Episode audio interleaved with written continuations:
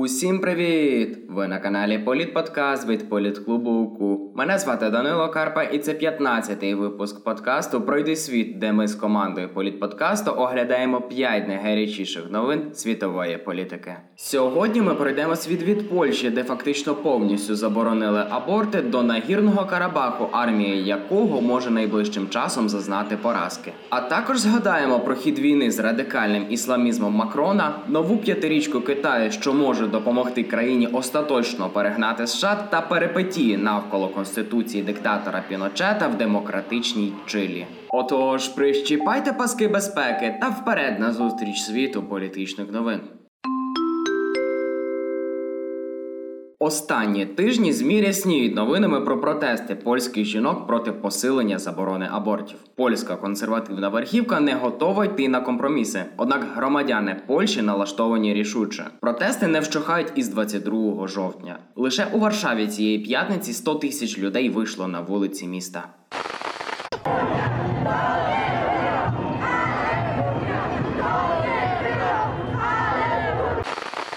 Спробуємо з'ясувати, звідки ж корінь проблеми. Домінуюча провладна сила право і справедливість відома своїми націонал-консервативними поглядами. Про це ми вже згадували в попередніх випусках пройди світу. В уявленні піс, католицька церква і держава речі, які повинні одне одному допомагати. Прогресивна ж ліберальна частина Польщі прагне відсутності впливу церкви на державні справи. Зазначимо також, що 2016 року Польщею вже прокотилася хмара протестів, так званий чорний протест через проєкт Стоп абортам. Мітингувальники також збиралися цьогоріч задовго до нинішніх протестів. Тож очевидно, що історія має продовження. Польське суспільство надзвичайно поляризоване. Ось, наприклад, на останніх президентських виборах Дуда переміг ліберала Тшасковського із незначним відривом 51% проти 49%. Якою ж є динаміка нинішнього протестного руху? Вони відбуваються уже 8 днів поспіль. 25 жовтня у низці міст Польщі відбулися протести під стінами церков.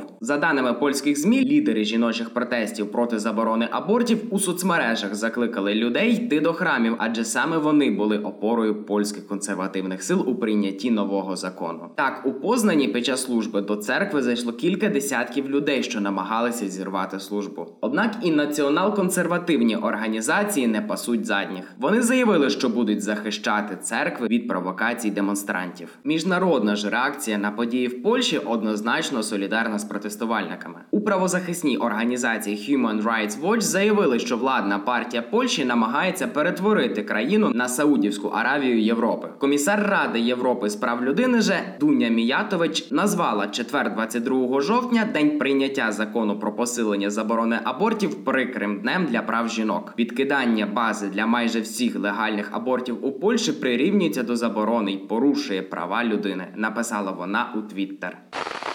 We reject the notion that there is human right to abortion. There is no such thing in international law. There are attempts at establishing it but uh, nobody ever agreed to that. And uh, this uh, is simply wrong. This is simply unacceptable Гасла пекло для жінок, і ми хочемо мати вибір, досі звучать непереконливо для польської влади. Однак чимало поляків та полюк уже не в змозі терпіти консервативні ідеї, які сповідує ПІС. І попри коронакризу в країні вони не спиняються, адже готові до кінця відстоювати власні права і гідність.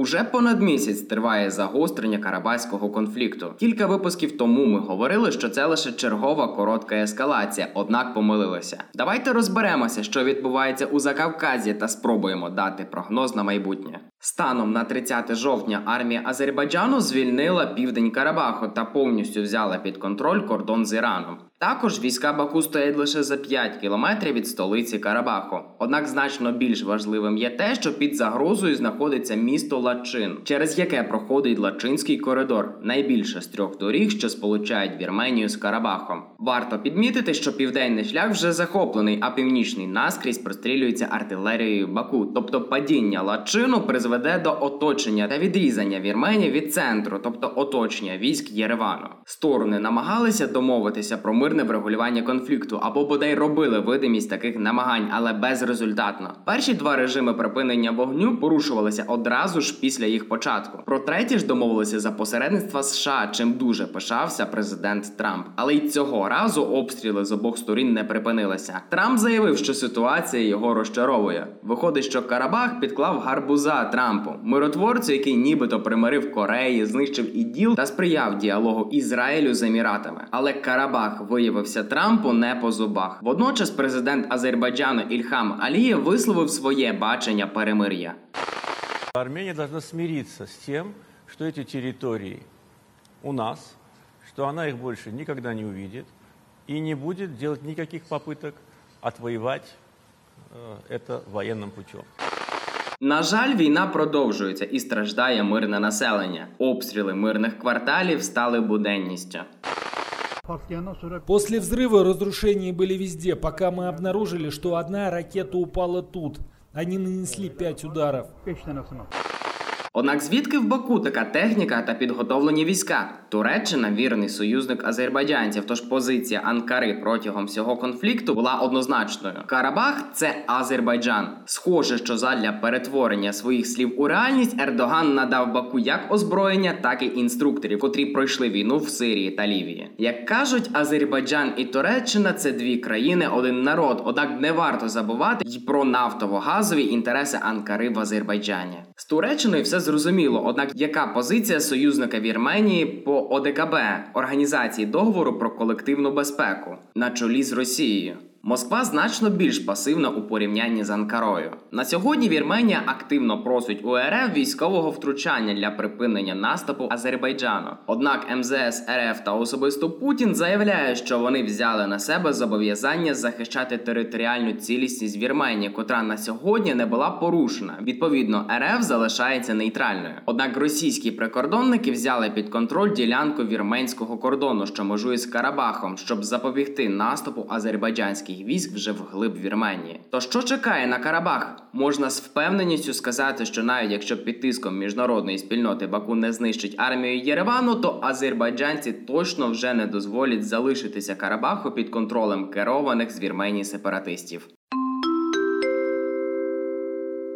Ісламське питання знову на порядку денному. Провокативні заяви Ердогана, бойкот французьких товарів ісламськими державами, чотири терористичні акти. Цим запам'ятались останні сім днів. У попередньому випуску пройди світу ми розкривали причини загострення французо-ісламських відносин. Тоді 18-річний мусульманин відтяв голову французькому вчителю, який на своїх уроках зі свободи слова показував карикатури на пророка Мухаммеда. Президент Макрон же оголосив війну радикальному ісламізму. В країні розформували кілька ісламських угрупувань. Серед них є причетні до вбивства вчителя, і навіть закрили одну мечеть. Але за останній тиждень ситуація загострилась і вийшла далеко за межі держави. У суботу, 24 жовтня, гостро відреагував президент Туреччини. Макрон потребує ментального лікування, інакше пояснити його дії щодо мусульманського населення держави неможливо, заявив Ердоган і закликав співгромадян також висловити спротив.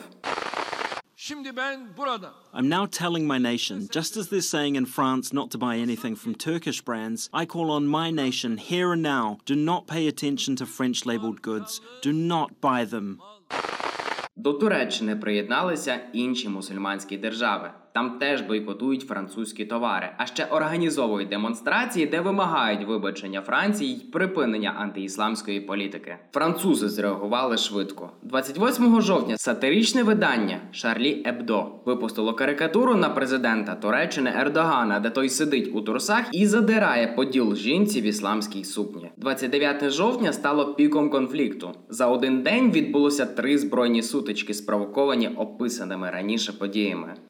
Найрезонанснішим став теракт в церкві Ніцце. Там озброєний ножем чоловік убив трьох людей. За лічені години опісля вже в Авіньйоні поліція вбила чоловіка, що погрожував перехожим пістолетом. А в Саудівській Аравії заарештували чоловіка, що напав з ножем на охоронця французького посольства. Ще одна атака сталася 31 жовтня. Православний священник постраждав в результаті стрілянини в Ліоні. Нападник поранив священника, коли той зачиняв церкву. Хвиля тероризму викликала бурхливу реакцію в усьому світі. Світі. Президент Франції оголосив про мобілізацію військ. Про свою солідарність із Францією вже заявили католицька церква, низка країн ЄС, Великобританія і навіть декотрі ісламські країни, які раніше ставилися до Парижу вороже. Висловила солідарність і Туреччина, от тільки тут не обійшлося без двозначності. Іслам не можна використовувати ім'я тероризму. Погодився керівник прес-служби Ердогана, але і французькому керівництву слід уникнути подальшої дражливої риторики щодо мусульман. Тож, поки звинувачення в цій історії звучать в обидві сторони,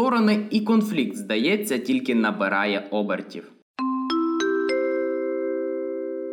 Комуністична партія Китаю оголосила про початок нової п'ятирічки, що повністю змінить економічні орієнтири держави. Про що цей план та чому він викликає настороженість серед світових лідерів?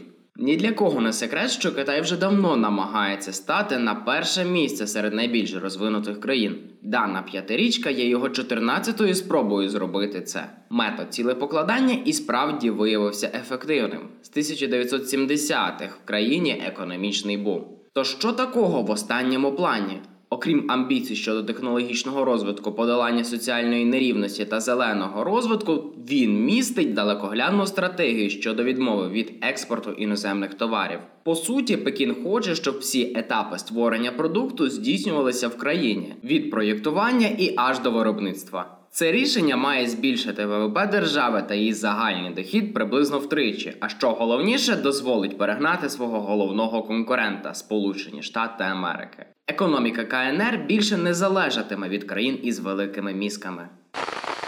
China plotting and planning to be a technological powerhouse, what they've done is elevated their attempts, their aim to be self reliant in certain key technologies into what they call a national strategic pillar.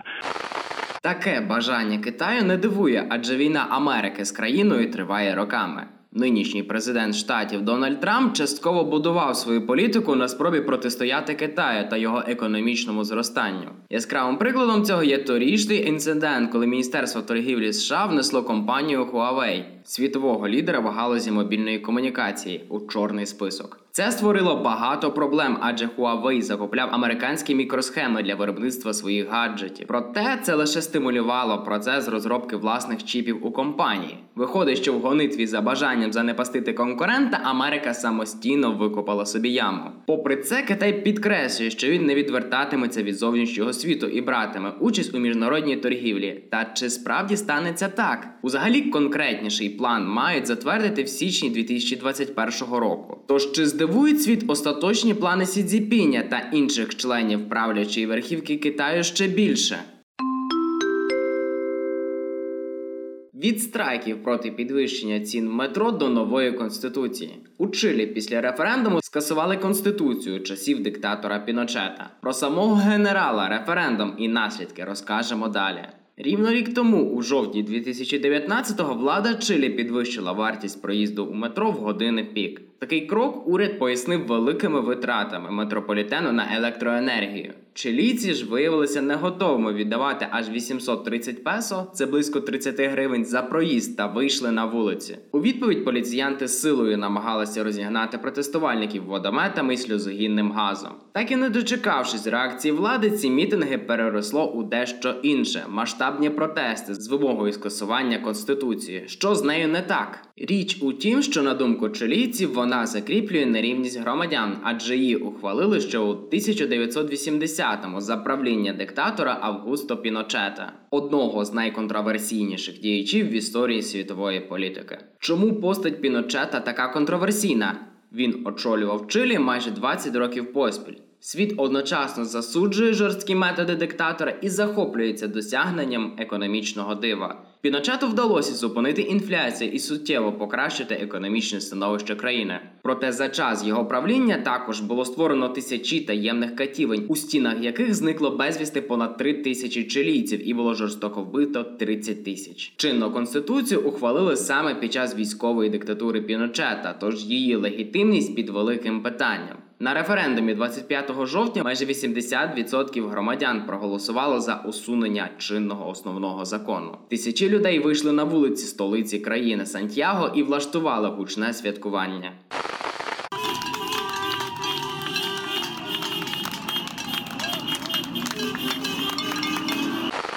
Чилійці сподіваються, що нова конституція допоможе посилити соціальну роль держави, зокрема у сферах охорони здоров'я, освіти, пенсійного забезпечення та прав корінних народів. Конституцію скасували, то чого ж очікувати далі? 11 квітня 2021 року громадяни мають обрати установчі збори, які розроблять нову конституцію. У другій половині 2022-го в Чилі має відбутися референдум її ухвалення, щоб автоматично замінити конституцію часів Піночета. Так, страйки проти підвищення цін на метро переросли у масштабні зміни на законодавчому рівні. Натомість аналітики ж сходяться на думці, що нова конституція не вирішить усіх проблем народу, але одночасно може стати першим кроком для відновлення соціальної рівноваги в Чилі.